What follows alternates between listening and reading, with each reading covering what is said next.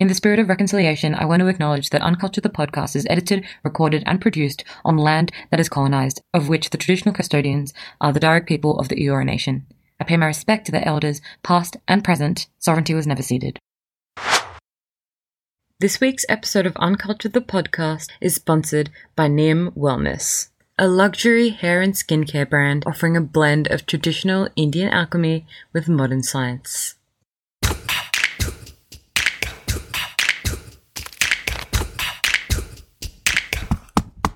Is this thing on?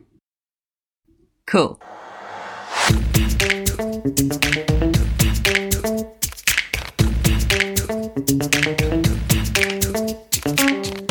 Hello, and welcome to the next episode of Uncultured the podcast. I'm your host, Kripa, here at Over Culture Weeks. This week on Uncultured, we have Ari Kumar, who is in the latest season of Love Island. Now, if you know anything about me, you'll know that I am a reality TV junkie, so you best believe I was fangirling internally for this entire episode. Ari is strong, independent, and does whatever she wants. It started with moving out of home at 18, traveling, moving to Australia from New Zealand, and most recently, hopping on a TV show to look for love. In this episode, we talk about looking for love in your 20s, normalizing cosmetic surgery, and why brown women are allowed to be sex positive.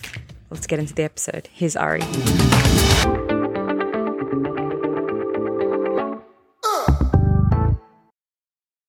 Hi, I'm glad that we finally caught each other. I'm sorry that it's been a bit back and forth, but um, I'm glad that we're we're able to chat now. Yeah, I'm glad too. I've actually, yeah, I remember coming off the show and then um, talking to my publicist about your podcast, and he was really excited um, for me to do this one, especially. So I am too. I am the biggest Love Island superfan from like, you know, the UK season to the American season yeah. and like the Australian season. So, I mean, seeing a brown girl on the Australian season was just mind blowing because it's so rare that we get to see ourselves on screen depicted as desirable or that people think, you know, we're dateable or hot. And I think it was just a huge thing to see you on screen. So, firstly, thank you for that.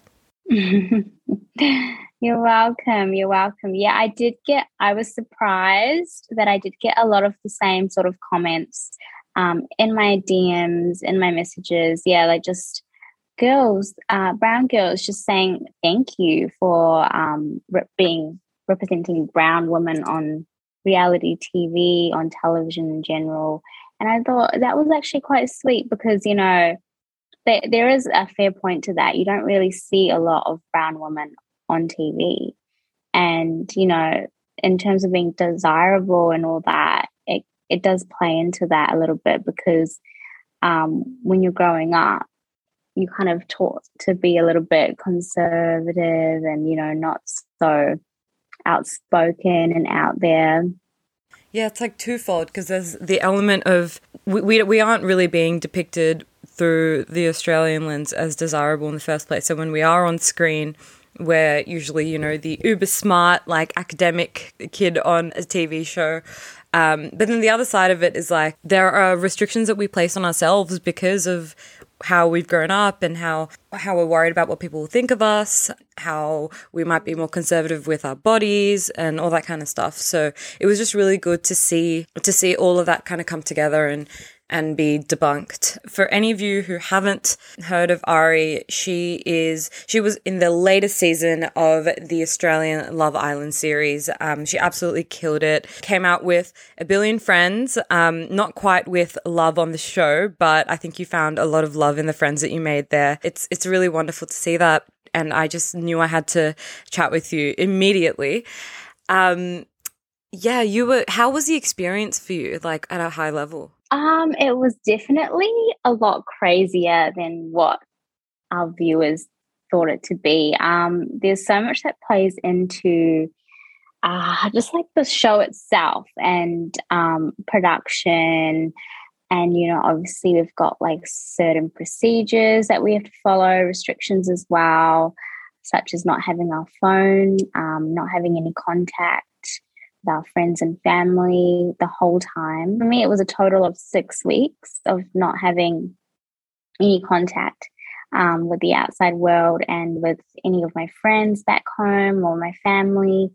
Um, and yeah, I think it was refreshing in a way. I just thought because I wasn't so glued to my phone, I wasn't reading about the headlines, like, you know, the the updated news. And it was during, you know, still the pandemic was a lot of things were changing at that time, such as the vaccine and all that. So when I came out, it was just like a little bit of a shock to see a lot of changes. Did you get like news updates at all? No. So, um, yeah. So, like, for example, when I came off the show, um, obviously we were in Byron Bay, that's where the show was filmed. I didn't even know um, that the vaccine passports had started.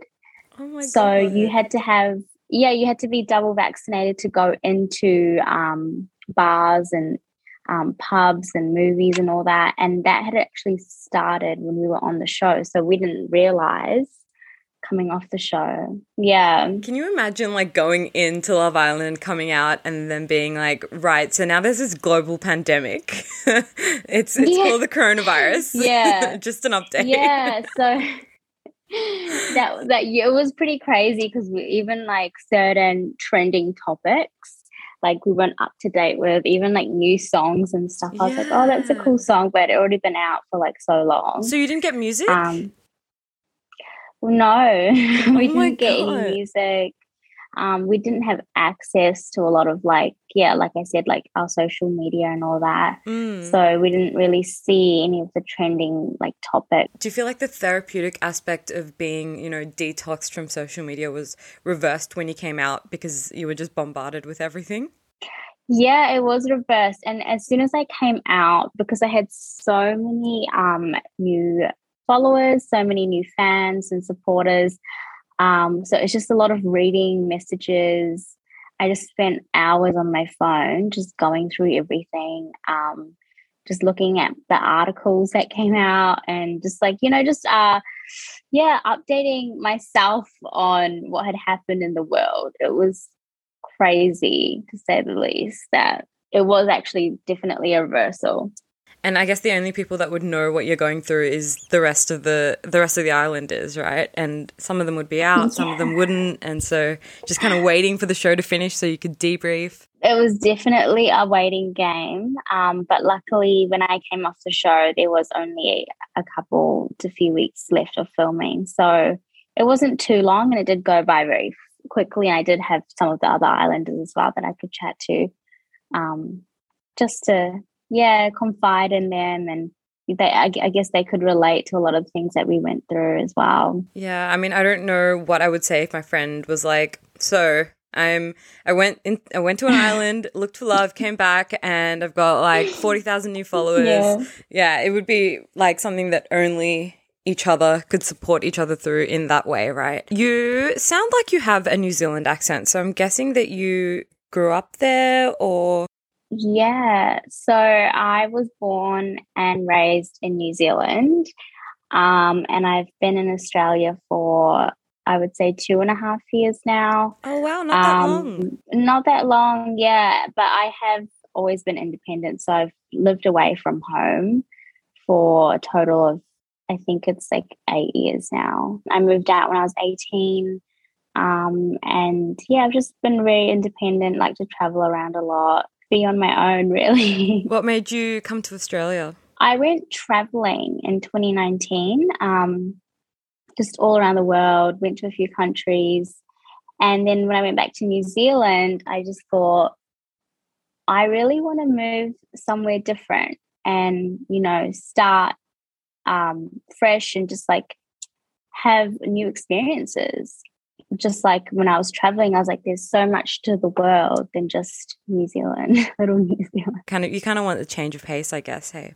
Yeah, and I thought I still love New Zealand. I miss New Zealand. It's where my family is, but um, I definitely wouldn't have the opportunities that I've had now. Definitely, if I was still in New Zealand. What strikes me as you talk about, you know, moving out at 18 and being really independent and going on a reality TV show, while there are more people from South Asian backgrounds who, you know, follow the same path, it's not necessarily typical of our culture, right? What I would love to understand is what were you like growing up? What were your passions? What were your parents like? What, what was your connection to your culture? Like, why do you think that you've been able to break the mold? I was definitely a confident and outspoken child. Like, growing up, I always knew there was bigger things in store for me. Like, I just knew deep down that I had I was going I absolutely loved traveling um so I, when I first went to New York when I was, I think I was 19,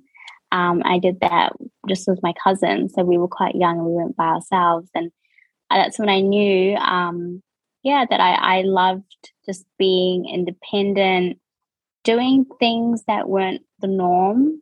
So even when I was younger, my parents would always struggle with understanding why I would dress a certain way, why I would speak a certain way. Um, because you know, when you're when you grow up in a brown family, you're taught to, you know, act in a certain way, behave in a certain way, and you're expected to kind of just stick to the path that your parents would like you to go down in terms of studying, in terms of you know, getting a job, um, finding someone and settling down. So, yeah, it's just, I think it's an expectation that I didn't want to follow because, in a way, I didn't want to end up like my parents because my parents were quite, um, they're immigrants from Fiji. So, they, when they came to New Zealand, they were quite poor. You know, they had to, they did struggle a lot. So,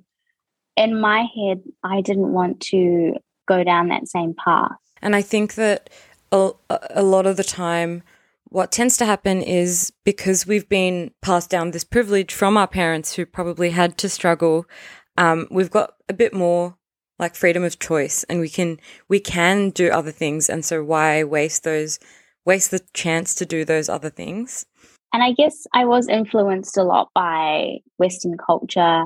Obviously there's a lot of things you got to consider as well. Like even though at home, you know, you've got a certain um, way of life, I was heavily influenced by New Zealand movies and like the way that people dress and act and speak. I was just very intrigued by it all. I mean, it's a given, right? When you're born and brought up in another country, you can't expect to be completely compartmentalized from where the people you're surrounded by. Because my family coming from Fiji and being quite poor and, you know, having to struggle a lot in their life.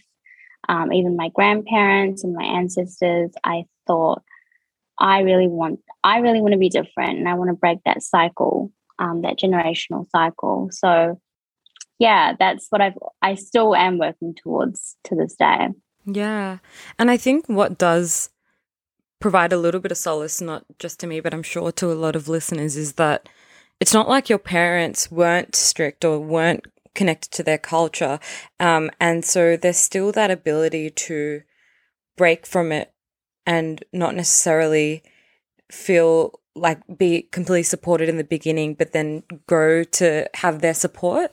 Oh, yes, absolutely. I think over the years, my parents have tried to understand a lot more and they've really um, definitely got a better understanding of who I am as a person now and what my desires are and what I would like out of life. So, yeah, I'm really actually proud of them too because you know they've it's 2022 and they've really um, developed their way of thinking and how things actually work in the world. Yeah, to unlearn everything that they've been taught as kids growing up is is really difficult. And I think it is like a big achievement to be able to kind of like reassess everything you've been told your entire life and be like actually you know it's it's not that bad. If if we decide to travel or move out or whatever it is and I can definitely relate. Like I moved out last year and my parents were just like mm, at the beginning but they just kind of they accept it and they ultimately they just want you to be happy. So um, i'm glad that your parents have have come around as well. What compelled you to apply for Love Island. Um, what were your past relationships like? I know that you uh, like touched on them during the show, but I'd love to hear what pushed you into applying and what was that kind of what what was the straw that broke the camel's back when you kind of sat there and you were like, you know what, I just got to go on the show. Well, especially last year because we were going through the pandemic you know it was a really hard time for a lot of people. And i just a lot of people got into the slump of thinking that they weren't going to achieve a lot of things that they had planned on achieving. And i was like that too. I was in that definitely in that box of like people. And i thought oh i'm really like i'm not going at the pace that i thought i'd be going at. So i thought okay. At first when i saw the love island application it was kind of like a joke so when I applied, I was very like not so serious in my answers in the application, laugh like doing a lot of ha-has, like just not very taking it very seriously. Like I didn't think I was going to progress in the application stage. So when I got the the email to then do a video audition, and then it just kept progressing into like a face to face audition with the exec, and it, yeah, it just like kept going. And I think most out of everything, I think it was my personality that really helped me get casted because yeah, I, I feel like there was thousands of people that applied, but there was something that just told me that this opportunity would really help me grow as a person. And also because I had been sing I've been single for so long. Um, I feel like I really dislike this whole online dating thing, um, Tinder, all that. It, was, it, has never been for me. So I thought it's this would be everyone. a great, yeah, it's, it would be like a great kind of social experiment for myself, um, personally, just to help me get back out there again. Which in you know in the end it, it did really help me because I actually got feelings for someone, which for me is a huge thing because I haven't had feelings for someone in a long time. So that was a, a big step. I, I think, um, you, yeah, you did mention that, that it had been a long time since you'd actually fallen for someone and that you'd felt like you were even capable of it because you'd, you'd been single for so long. What, why do you think it's been harder for you to fall for people? I think because I'm so driven and I'm so independent. I'm like really boss know, I'm on boss mode. So like I've been really that. focused.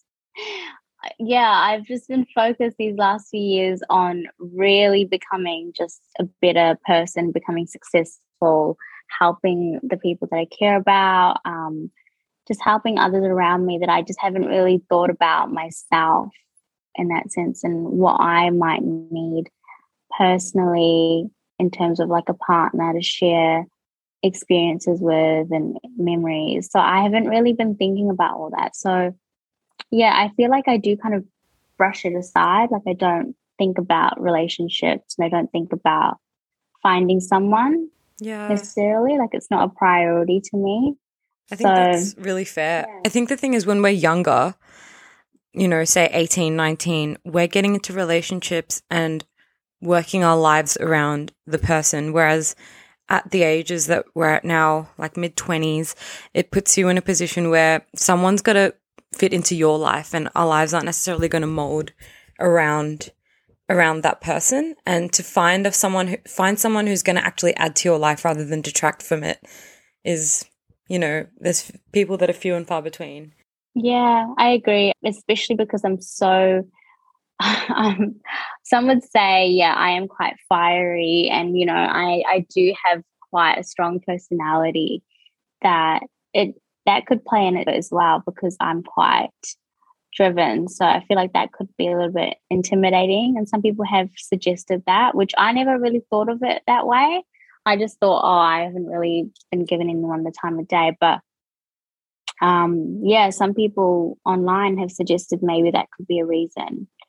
I'm actually I'm actually really keen to unpack that because I've gotten that comment as well that you know mm-hmm. you might just be too much to handle for people and you know guys will just run away because you know you're just a lot and they can't you know quote unquote take care of you. They that that whole thing. How do you kind of how do you how, how do you balance that? How do you respond to that? How does that make you feel? I think it's it is something that we're kind of working on as you know society is kind of working on altogether because for some men especially they would much prefer a woman that is a little bit more toned down isn't so outspoken isn't so driven because sometimes it can overshadow them a little bit. Like and i feel like i guess as well. Yeah so especially ego. I think when a woman is doing quite well for herself and she's progressing in life without a man, it can often be seen as intimidating to a lot of men. Yeah. And so it can also feel like and I think this is particularly true of of brown culture is that, you know, when a woman is doing so well for herself, she hasn't really succeeded until she's kind of tied the knot and she hasn't really gotten there until, you know, and I think that's just the thing that yeah, society is working towards changing that we can be 25, 35, 45, 55. We can be at like death's door and be single and still be successful. Oh, for sure. I just think it's something that we really do need to work on as a collective is that seeing that age and time and time is just it's just a concept it's not real you know it, it's it's something that we kind of that pressure on ourselves.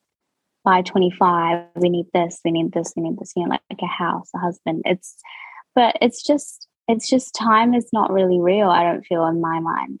I think instagram also like messes with that as well because I don't know about you, but everyone on my Instagram feed is like getting engaged right now, getting married, having babies, yeah. and it makes you feel like you have to have to tick off this checklist of things in order to be um, at the same level as everyone your age.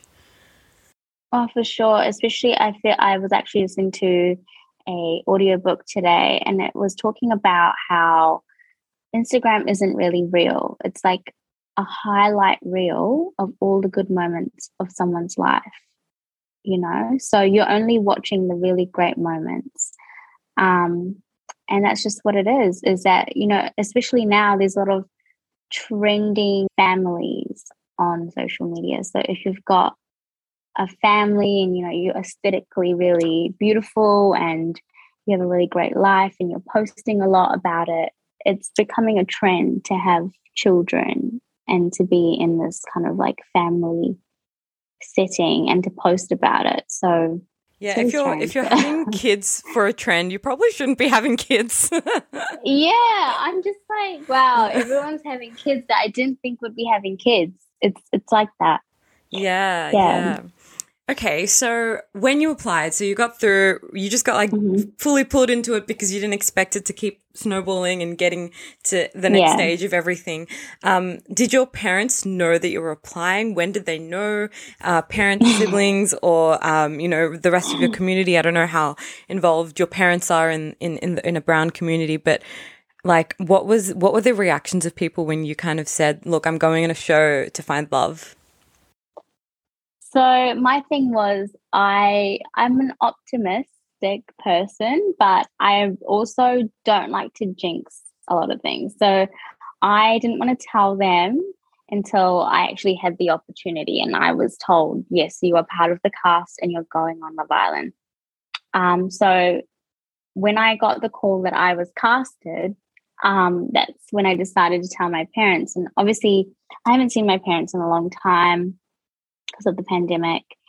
Um, but we do talk often. So um, yeah, like one time, one day when they were just speaking to me, I was like, "Oh, look, I've got something to tell you. Um, I've actually I'm going on a TV show." Um, and at first, my dad was like, "Oh, you know, that's that's embarrassing." and he he was yeah he was just like well that's you know like he wasn't oh my god that's amazing like mm. like other you know like a other your normal reaction. He would he first he was like what? Like and then it was interesting because it was like a process. It was like Um, so up until I would say a month before I was supposed to leave for the show, I told them, and especially my mum, because she's so emotional. Um, she likes to speak to me on the regular. Um, I told her I was like, look, there's there's an there's a possibility that I won't get to speak to you for two months because I won't have any contact. And she was just like hysteric. She was just, I think that's when she realized that this is quite a big thing for me, and yeah. it is a big deal.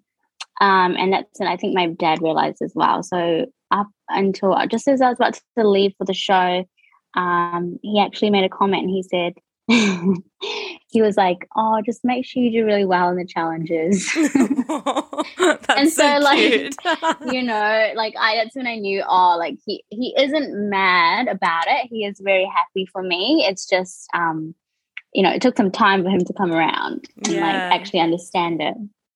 And I did say to him, it is like Big Brother, so we are being filmed, um, and it is it's a dating show. So yeah, I, I don't think they didn't have a lot to say about it actually. It was more so me just talking about it. Yeah. a lot. Yeah. Were they aware? I guess Love Island is typically like a very sex positive show and it's very obviously dating focused. It's, you know, you, you don't shy away from kissing if you like someone on the show. That's kind of expected. Um, and that's not stereotypically what brown people or brown girls do. We're very kind of, we're just conditioned to not be too public about that stuff. How did you feel going on TV knowing that? Firstly, people would be seeing you in a bikini 24 um, 7. Secondly, that people would see you having feelings for someone in real time and, you know, making out with them in real time or sleeping in a bed with them in real time. How was that kind of, how was, how did you deal with that, those feelings in your head?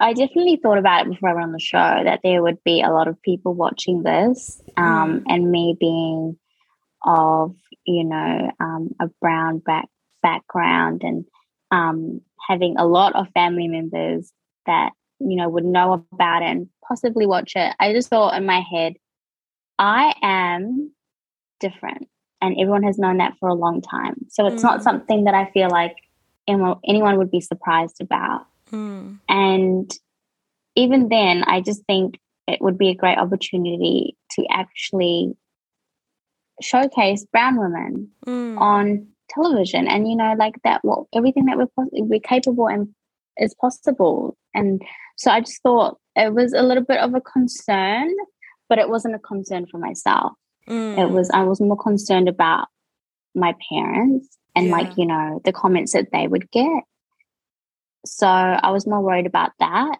But in the what I realized is a lot of the time my parents have defended me and my actions and they're more than capable of standing up for themselves and standing up for me. So I knew that like at the end of the day, people might talk and might say a lot of things and you know, it's just gossip, but I knew that what I was doing hadn't been done before mm. and that's what made me different it's sad that you know we we can't be open about our sexuality. We can't be open about these things. Yeah. because it's seen as it's slut shaming. But. yeah. If you're a brown woman you it's black and white. You are this or you're not this. And i think the thing is yeah okay some brown women may not be comfortable like being promiscuous or, you know, sex positive in public. But the fact of the matter is, there are a lot of us who are okay with it. And so we need people like you to show that, you know, it's a spectrum and that we can, we are capable of being um, more than just a, fit into this box of what you think we are. Yeah. And especially because, like, growing up, I was a, a child that had bigger breasts. Mm. as a, a, younger child. So like it wasn't my fault that I had larger breasts, yeah. but every single time I was made to feel like I was disgusting or like, you know, I it was my fault if I was showing too much cleavage and like it, I think that is the issue in itself as well is that brown culture kind of pushes the idea that if you show a little bit of skin, you're asking for it. It's kind of like that kind of mindset if you're comfortable in your body, it doesn't mean that you're looking for attention mm. necessarily. You're just confident. and that's all it is is just confidence exactly and i think yeah it is it is one of the pillars of the toxic part of our culture but i think it also extends yeah and I, I, t- I completely agree i think it's definitely an idea that's been passed around in the culture that if that if a girl is out late if she's hanging around a lot of men or boys um, if she's dressing a certain way, if she's showing too much skin, all these things are that she's attention seeking and that she she lives a certain lifestyle, you know. But it it's not. That's not what it is. Yeah, it's. And I really wanted to prove that on on TV that you know, I dress a certain way, but I've been single for so long. Yeah. And I don't have casual relationships with people. Mm. So it's like yeah, for me, that was just like proving a point in itself. Yeah, exactly. No, yeah. Uh, that that that is so true, and I think that really came through when you were on the show. It was just really clear that you loved yourself, and that's it. It's it's not deeper than that. It's not. It's it's not a question of you know asking for anything or you know and even if it was like that shouldn't be an issue but that's not what the mm-hmm. case was what you've been really open in the past about having uh, cosmetic procedures done on yourself how like women of color don't talk about like cosmetic procedures mm-hmm. much and it's not necessarily something that we would quickly gravitate towards doing what kind of um, what message do you have for people who are considering getting stuff done um, either on their face their body what, what, what kind of message do you have for them? Well i think that's uh, yeah a huge reason, reason why i am open about my procedures and what i've had done is because i really want to push the message of like not everything that you see is 100% natural um, you know? So like certain things i did have to have cosmetic procedures to get a certain look. Um, so if it's something that someone is considering and they're 100% certain that it will, you know, help them with their confidence or for whatever reason that they may have, it's completely their decision. And I, I 100% back that is that you shouldn't be pres- pressured by anyone else or feel like you have to live up to a certain stand beauty standard um, to get these procedures. It's 100% your decision. Um, if it's something that you've been looking into for a while, just make sure you do your research. Yeah, again, it's not not something that should be pushed onto you. And I feel like even surgery itself, women who do get surgery and are called fake and plastic and all those nasty things, I feel like why should they have to be called those things when it's their decision and they're not doing it for anyone else? You know, yeah. they might might be doing it just to gain a little bit of self confidence to help them with their self esteem and all yeah. those sorts of things. So, um, you know, either way, people always have something to say, and even exactly. if, you, if, you, do, if you don't, please everyone. You know? Yeah. Yeah. So, like, even before I was, even before my cosmetic procedure, I was a little bit overweight. I gained a lot of weight over time, obviously, as you do um, when you get older, your metabolism slows down. And I was called fat. I was, Sorry, I was still healthy. Yeah. Yeah. And it was, it was, I think, I feel like it does stem from that whole, um, you know, society just likes to comment on people's weight. And if they see they you've put on a little bit of weight, I'll be like, oh my god, she's gained weight. Um, so and then if you do something to to make yourself feel better about it, you're also wrong. So like, yeah, so no winning. I definitely think my cosmetic procedures I'm very happy with, and um, um, yeah, there was no sort of negative consequence from it. I think ever since I've had my cosmetic procedures, it's just helped me gain a little bit more confidence. Um, and it's definitely helped me get to where I am today. So um, I don't I don't see anything negative about having anything done. Again, if you if you feel like you really want it, it's totally your decision. Um, and sometimes you may not need it, but if you want it, it's totally up to you. Yeah, and I do think that that confidence is so worth it rather than the debilitating feeling of like you know whether it's whether other people see a problem quote unquote problem with how you look or not it's that feeling that you have within yourself and if that can be changed like and you feel like you want it want it to change then there shouldn't be an issue with it. And I think um, the fact that you spoke about it was was really really good because it makes people realize that it's not like this unattainable kind of Instagram. The viewers of the show could feel intimidated by. It feels like there's a sense of relatability there which I think would have been really, really useful for a lot of people who were, you know, who looked up to you during the show. Yeah, and I feel like especially in this industry and like celebrity influencer culture, there is a lot of um, unspoken things like about procedures, about people have had done to their bodies, and it, it does kind of set this unrealistic beauty standard for most people, you know, and like because people are always like on, you know, especially social media nowadays plays a huge part in that. So for young, especially for my younger followers, I always want to be open about what I've had done. Just interrupting your daily screening, regular programming for a quick break and going to be talking about Niyam Wellness, our sponsor for this week's episode. If you tune in weekly to our episodes or fortnightly or whenever, then you'll know that I'm obsessed with Niyam Wellness. Uh, has been our sponsor for the last couple of episodes, and I have made an active effort um, early on to start using their products because I'm really lazy with my hair care and I knew that as soon as I tried their fortifying hair oil the first time, they would become a regular part of my hair care routine. Niyam is founded by two Indian Australian women, and they do just the best job combining all the Indian parts of their culture and all the Australian parts of their culture um, and their identities to really create this brand and this vision that makes you feel like you're in both India and Australia at the same time. Um, and what I mean by that is so many of the ingredients are either Ayurvedic and like fresh from the roots of and all the teachings of our ancestors, but on the other side of it, you've got botanical Australian um, herbs, and yeah, you've just never seen anything like it. You guys have to go follow them at Niyam Wellness. That's N I Y A M Wellness uh, on Instagram, or you can head to their website to order straight away, um, and that is N I Y A M hyphen wellness.com. I honestly like full full serious. I recommended this to one of my guy friends, and he bought it, and like verbatim, he said, "This stuff is so good. It smells amazing."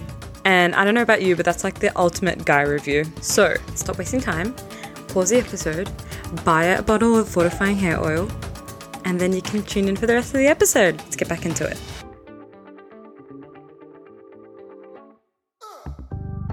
How did it feel being one of the very few women of color on the show? Did you feel like um, your chances would be impacted? Because, I mean, we just um, on the podcast, I just did an episode on um, whether dating preferences are racist and um, all the all the mm. nuances around that because it's it's such a complex issue. Um, and after I did the research for that, I was just like, I need like a five day nap because because mm-hmm. there's just so many things that play into it. Did you feel like it affected you, your chances, or the way people? Did you feel fetishized at any point? What, what was your experience like being one of the few women of color on the show? It, yeah, that's a good point to touch on um, being fetishized because I I do remember as soon as I walked in, you know, I thought, okay, surely this season they'll have a more diverse cast, and which I was really excited about because um, a lot of seasons, you know, hasn't really been much. But as a brown woman, I was walking in, I knew that I was South Asian. I knew that, you know, I was going to look different from the rest. Um, I've always, you know, I always knew that. So I just thought I'm just going to just be myself and let my personality shine. And at the end of the day, if someone's going to like me, they're going to like me for who I am on the inside. And, you know, the, it was hard because there were a lot of white Australian cast members and especially like the bombs that came in they were still the same race and they still had a certain type that they had in mind or that who they would usually go for and were attracted to So it just made it that little bit harder, I would say. And because I didn't make it to Casa Amor, which was the where a lot of the bombs came in. Um, I was still holding out up until then for someone who would just come in that had me as like um, as their type physically. So it wouldn't be an necessarily such a struggle with mm. getting to mm. know someone without first being attracted to me. Yeah. I can imagine that like um so when I was doing the research um on that episode I I one of the stats that I was reading was that most people um like overwhelming research is that most people date within their race. And if that is the case, then it just makes it all that much harder when the majority of cast members are white because mm-hmm. then you're just left with people who are going to go for other white cast members. And um, yeah i mean what do you think needs to be done about that? I just think in the future if you know shows are going to use um, people of color that it shouldn't just be for tokenism. It should be a genuine they're using people of color for the benefit of the show as well and for you know them to actually help them find love.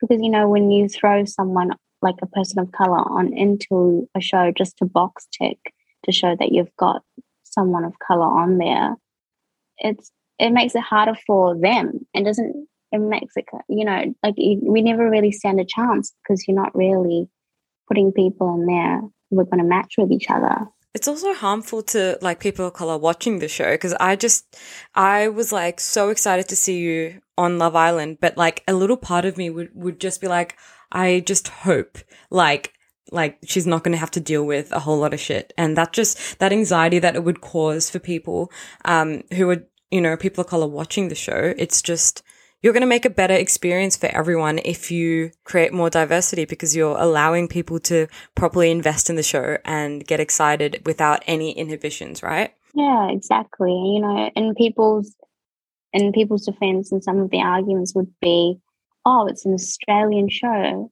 But Australia is multicultural, you know, and it is diverse. I was born in Australia.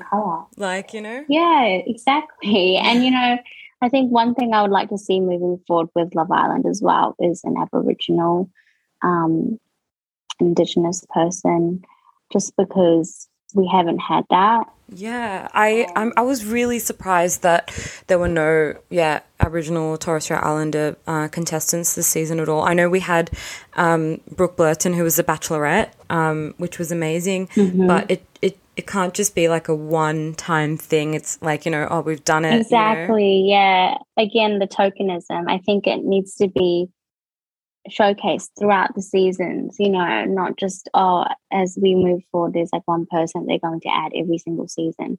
Um, needs to be equal, I think. And especially early on in the show, it would be nice to have some people um, just so they have a better chance, not just bringing certain people in throughout the show just to mix it up, but to have an opening cast where there is quite there's quite diverse. So that'd be nice too. You would obviously get like more support as an opening cast member. People have more time to get to know mm-hmm. you and all that kind of stuff. So yeah, I mean it is it is complex. I guess um I would love to round it off by asking you a bit about the like the show and your relationships with people on the show now that it's all wrapped up. You obviously made a, loads of friends on Love Island. Are you still in contact with everyone? Yes. So I am in contact with a lot of the girls from the show. I have met a lot of the girls that I didn't actually meet on the show as well. Um, just because a lot of them are from Queensland. So um, we've caught up on a number of times now, but I am still in contact, especially with um, some of my Sydney girls, um, Jess, Tina, um, Michaela, I met outside the show as well. So, yeah, a number of the girls I've actually been in contact with. Um, some of the boys as well. So, some of the boys say that I didn't meet on the show, I got to speak to them. Um, and yeah, just like I think it's it's good because we're all a community together because we have you've all gone the through the roller coaster yeah yeah so like we're always here for each other and we always will support each other no matter what we do so i think that's still there and it's still going strong. So hopefully we still have that in the future. Yeah. Uh, mm. big question. Are you in touch with ryan? Um no, i wouldn't say we speak uh, but whenever I see him, we are amicable. So like I say hello to him and he's he says hello back and it, yeah, it's it's pretty civil, but yeah, like I wouldn't say we speak. yeah, fair enough. That, that's that's really fair. How do you feel about all of the stuff that's been happening post show? Because uh, I know there's been a lot of talk about how um, so much has happened after the show that mm-hmm. you know mm-hmm. there should have been like cameras on as people left the villa because there's just like I yeah. think there there's I don't know if there's any like original couples left from the show, um, and so how do you feel about the mixing and matching of people post show? Um, I've definitely been there for a lot of it. So, you know, I've stood by a lot of the people that are really going through the motions and who are impacted by it because it is real life at the end of the day. It's not still a show, it's um, not scripted, it's people's emotions and their feelings. So, yeah, I've still, I've been, I've yeah, I've really had to see my friends hurt from it. And I think it is hard because it's at the end of the day, we are still under the microscope of like the public people's opinions and how they feel about us yeah. still. So, so, everyone's got this parasocial relo- relationship with with all the contestants um, from Love Island, and I think it it almost people feel entitled to answers and entitled to kind yeah. of what's happening tomorrow in your life. And I can imagine yeah. it's exacerbated um, when something big happens, like a friend hooking up with your ex and that kind of stuff. So. Um, oh yeah, it's awful. And like when you see articles about yourself online, you see people talking about it before you even get to hear about it from the person, is really hard. So yeah, I really feel for um, my friends who are going through a lot of the emotions of you know just like the breakup and then like finding out certain things online. It can be hard. Yeah. Yeah. Has it affected it your relationships with the other parties involved at all?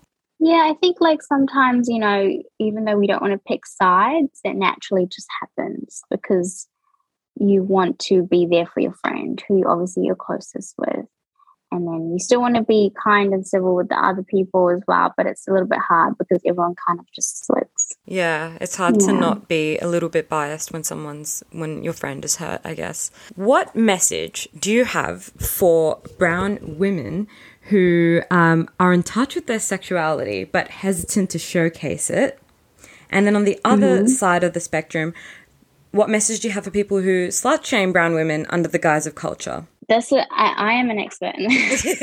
That's why I'm asking just, you. yeah. So, yeah, I just feel like in this day and age, no matter how much you hide the truth and how, hide how you may feel and how you really want to act and dress and um, be perceived, you, it will always come out. So it's easy to just embrace it and just be sexual and be who you want to be because at the end of the day, if if you don't do these things now, well, you can, and you say in 20, 30, 40, 50 years, you're really going to regret not being who you are and who you who you wanted to be as a person because you were too worried about how you may be perceived. Like to think about how you're going to look back on yourself like when you're yeah 50 and regretting that and maybe feeling different about your body as you as you age and as you have kids and as you you know grow older and then feeling like yeah yeah. I mean, yeah, and especially confidence is key. So I feel like always have confidence in yourself.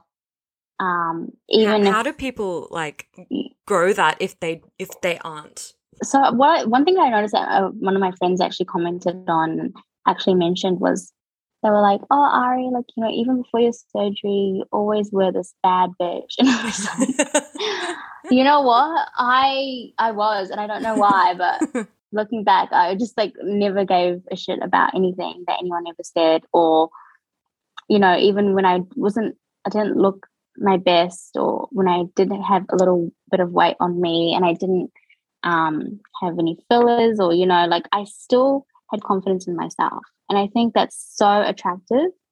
The one thing that attracts people to you and you know makes you just being confident. Yeah more captivating that's the word. Um confidence is everything. Even if you're not at that peak yet even if you haven't reached your goals like if you just wake up every day and just say i am the baddest. That's what i do every morning. Yeah. Yeah yeah just say actually just say that every morning. Just be like i'm a bad bitch and you know what? I don't care. I don't care about anything. Literally. And that shit works. It'll like Okay, maybe not like that, but it'll feel like it's not real for like a month and then after a while yeah. you'll be like, wait, this is actually true. yeah. So like even if you don't believe it, if you just like say it repetitively and like yeah. live in it. Yeah, you start to believe often it. you believe it. Well, I will ask you one last question uh, before we head. Are you mm-hmm. still looking for love? I'm looking for it if it comes to me naturally. Yeah, I'm not forcing it, but say I do meet someone, right place, right time. Timing is everything. So I feel like right now I am very focused on myself again, just, you know, growing as a person. But Love Island did teach me a lot of things. So I'm grateful for that. So yeah. What I'm are your what are your forward. what are your plans that you're going to be focusing on over the next year? Just becoming the baddest version of myself. yeah, I, I feel it. like I'm going to peak soon. I'm going to peak soon and it's going to be great. If your peak hasn't already come, that's like I'm always looking for the peak and yeah, that's what you've got to remember as well. Like don't ever settle. Always strive to become more. Well, yeah. Ari, thank you so much for your time. It's been a pleasure chatting with you. you. you. are a um, wonderful human being. You're not fake at all. Like, you just put yourself out there and you love yourself. And I think um, a lot of people can learn from that and, you know, emulate that. Oh, thank you. I, would, I had a great time chatting to you, and I'm glad it was um, on a podcast such as this one because I really, I really do believe in supporting brown women and what you're doing is God's work.